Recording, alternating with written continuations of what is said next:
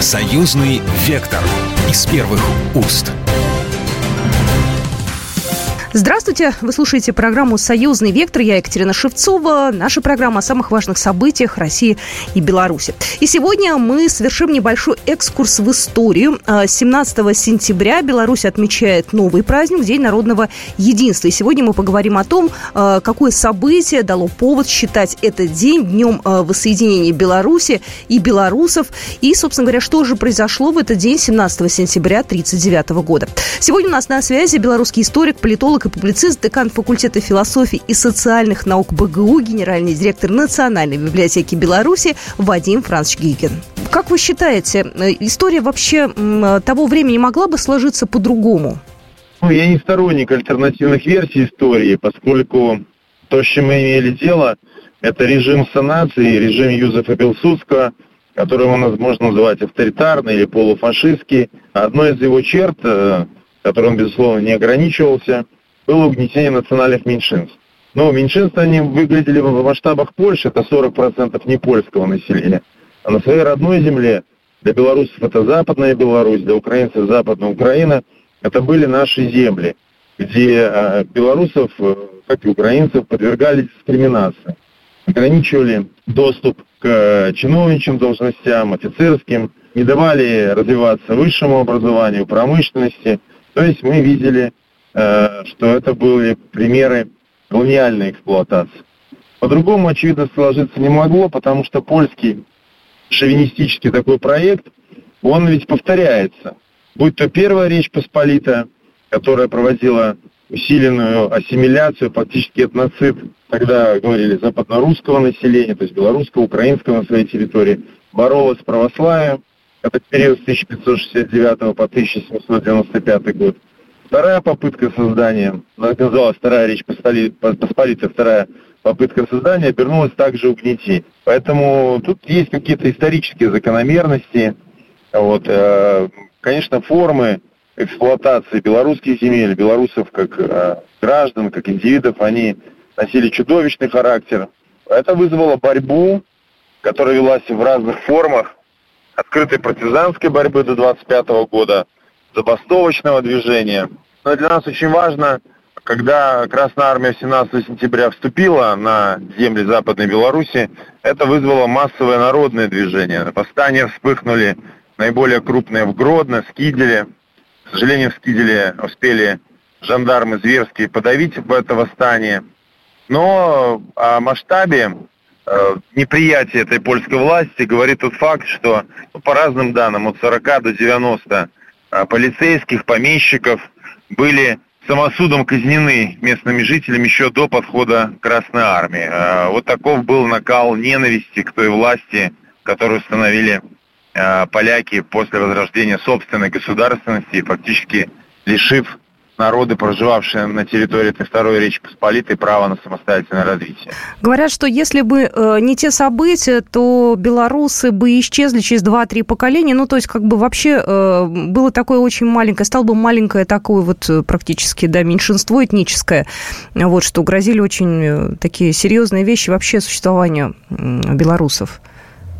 Опять-таки, тут как рассматривать, с одной стороны, белорусы вели борьбу и я думаю, что они бы за свое будущее посражались.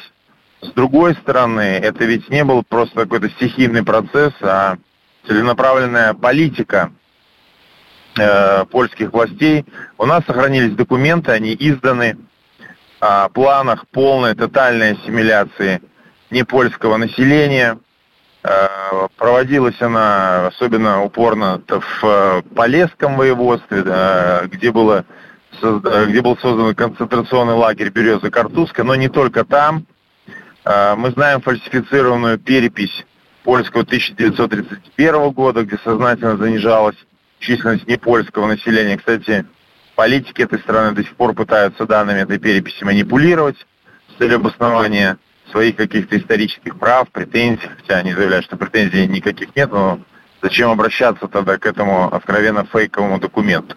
Ну, документ не, не фейковый настоящий, к фейковым данным этого документа. А, да, закрывали школы, закрывались газеты, запрещалось говорить на белорусском, на русском, на украинском языках. Кстати, угнетению ведь подвергались не только белорусы, украинцы, но и литовцы, и евреи. А вторая Речь Посполитая – это страна э, политического антисемитизма, который сознательно продуцировался властями. Э, и мы видим, что происходит с национальными меньшинствами современной Польши. Национализм был свойственен даже социалистическому периоду. Э, скажем, даже вспышка антисемитизма в конце 60-х, начале 70-х годов вполне управляемая.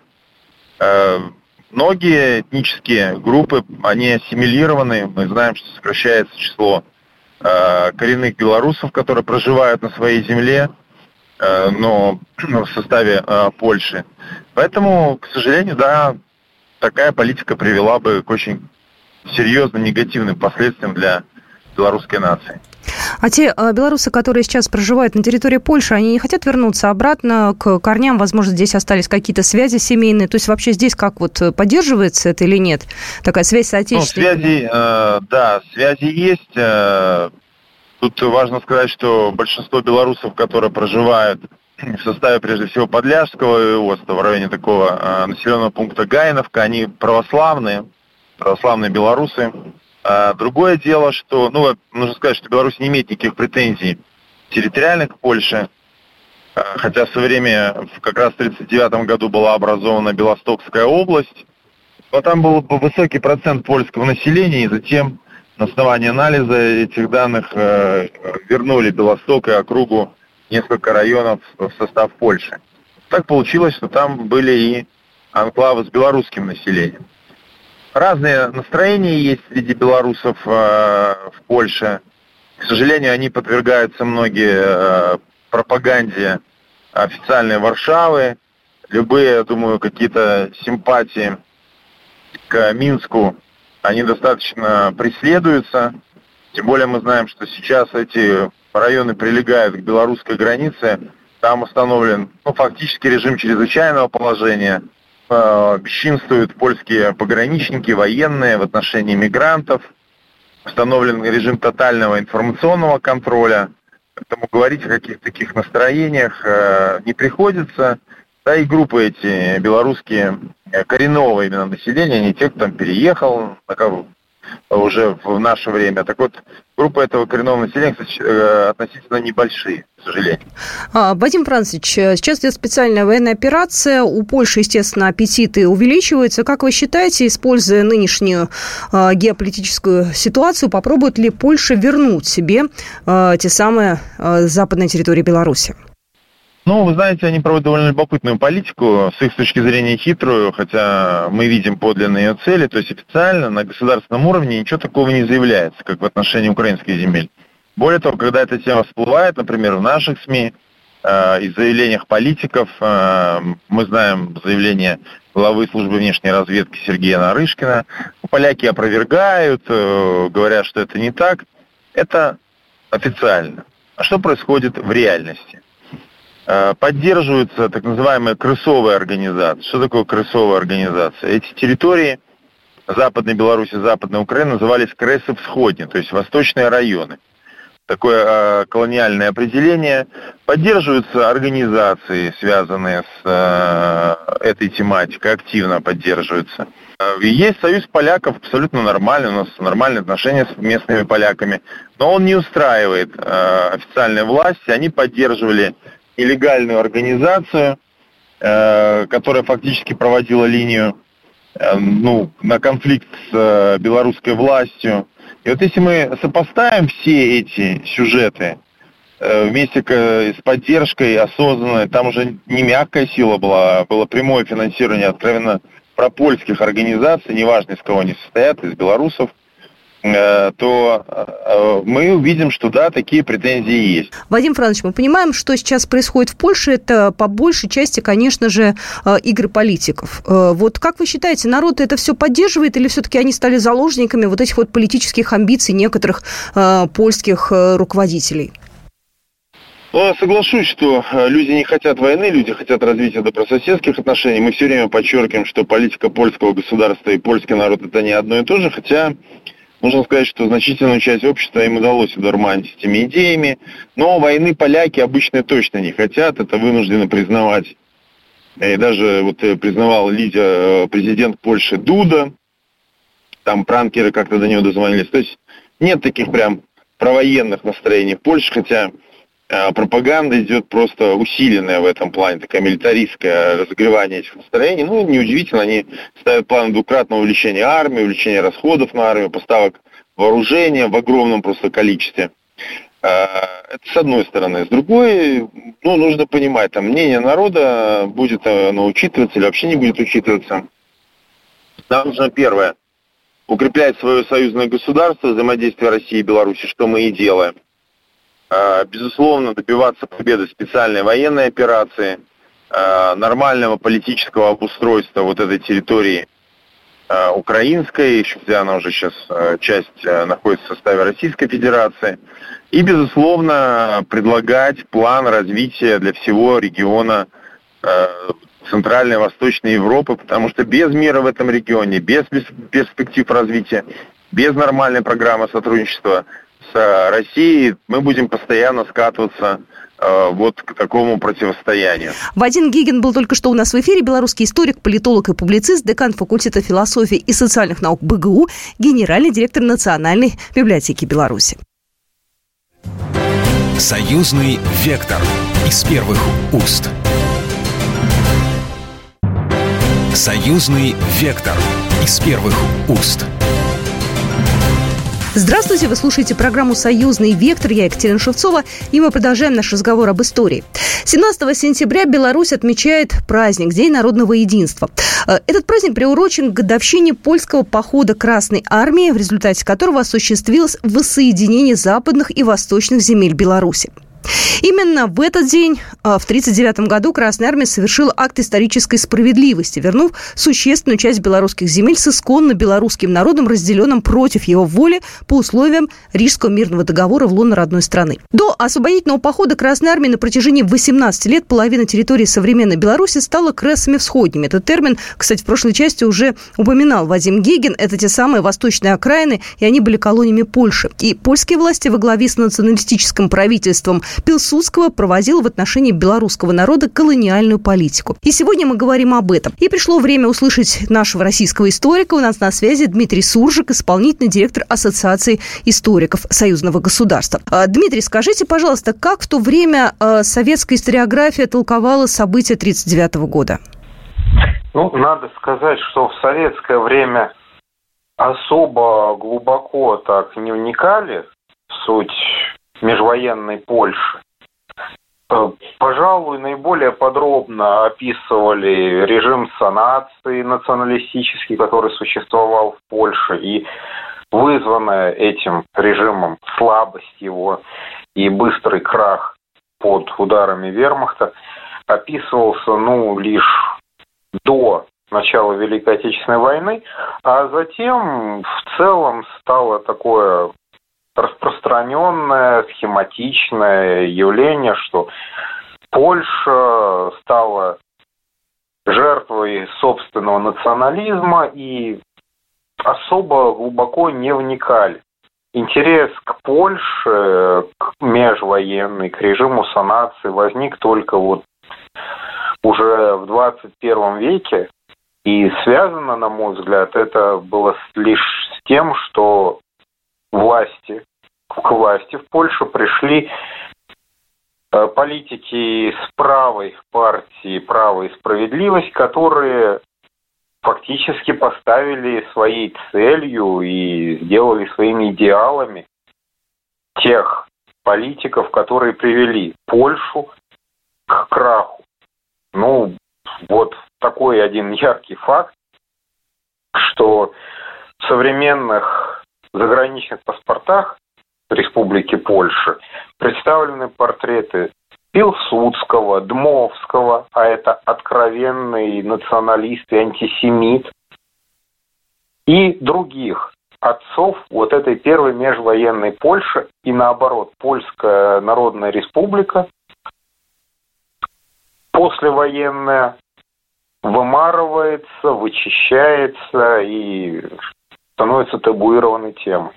И, соответственно, те политики, ну, братья Качинские, сейчас он остался только один, этот брат, который сидит в дворце и окружен ореолом отца нации и мыслителя, пролагающего путь Польши в будущее, взяли на вооружение концепцию Междуморья, которая существовала и которая фактически привела к краху польской государственности.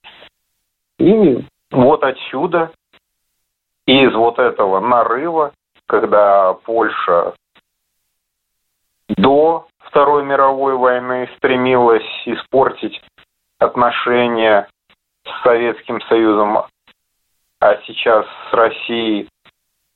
И сейчас польское государство тоже всячески портит свои отношения со старыми европейскими державами. И взялся вот этот интерес к, к истории Польши.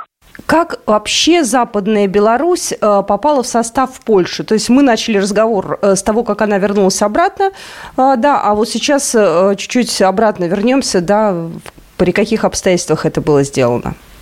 Западная Беларусь и Западная Украина попали под суверенитет Польши по итогам Рижского мира 1920 года, когда Советский Союз был вынужден признать свое поражение в советско-польской войне, а сама эта война возникла ну, буквально с первых же дней существования польской государственности XX века. Пилсудский развязал четыре войны против всех своих соседей. Против Чехословакии, против Литвы, где было создано государство Срединная Литва, якобы независимое от Варшавы, но на самом деле являвшееся его протекторатом. И корпус Желеговского шел завоевывать эту Срединную Литву, то есть Каунас вполне под контролем и сведом от Пилсудского, ну а также против Белоруссии и против Украины. И делала Польша это, опираясь на военную мощь, полученную от Франции. Франция передала Польше 100 танков ФТ-7. Да, сегодня они кажутся смешными, неказистыми, но тем не менее тогда это бронированная машина против лошади. Это маневренная пушка – это пулемет. Тогда это довольно серьезный противник. И опираясь на эту военную мощь, на поддержку французских офицеров, фактически разработавших полевые уставы для Польши, правда, Пилсудский, когда уже окончательно возьмет власть в свои руки в середине 20-х, избавится и от французов, и от их военных уставов, но тем не менее, опираясь на военную технику, на военно-теоретические разработки французской военной мысли, Польша решила половить рыбку в мутной воде, пока происходит оформление государственных границ, захватить побольше. Соответственно, началась польская агрессия против Западной Белоруссии, против Украины, и Красная Армия вмешалась, дошла, как мы знаем, буквально за полтора месяца до стен Варшавы, но затем по растянутым тылам. И пользуясь эм, ошибками в соблюдении режима секретности, режима безопасности, поляки смогли резкими ударами тылы Красной Армии отбросить ее от своих границ и прирастить свои территории. А, восточная часть Беларуси, она стала э, частью РСФСР в 19 году, вот западное все было немножко по-другому. А, насколько быстро все это в 1939 году прошло? Эм, было ли какое-то сопротивление со стороны Польши? То есть э, были ли предпосылки, что все это затянется в противостояние, в какую-то такую не очень приятную для нас историю? Понимаете ли, дело все в том, что, да, конечно же, судя по данным переписи официальной, около там 65-70 процентов, по крайней мере, на Западной Украине, в кресах сходних, так называемых, население составляли поляки.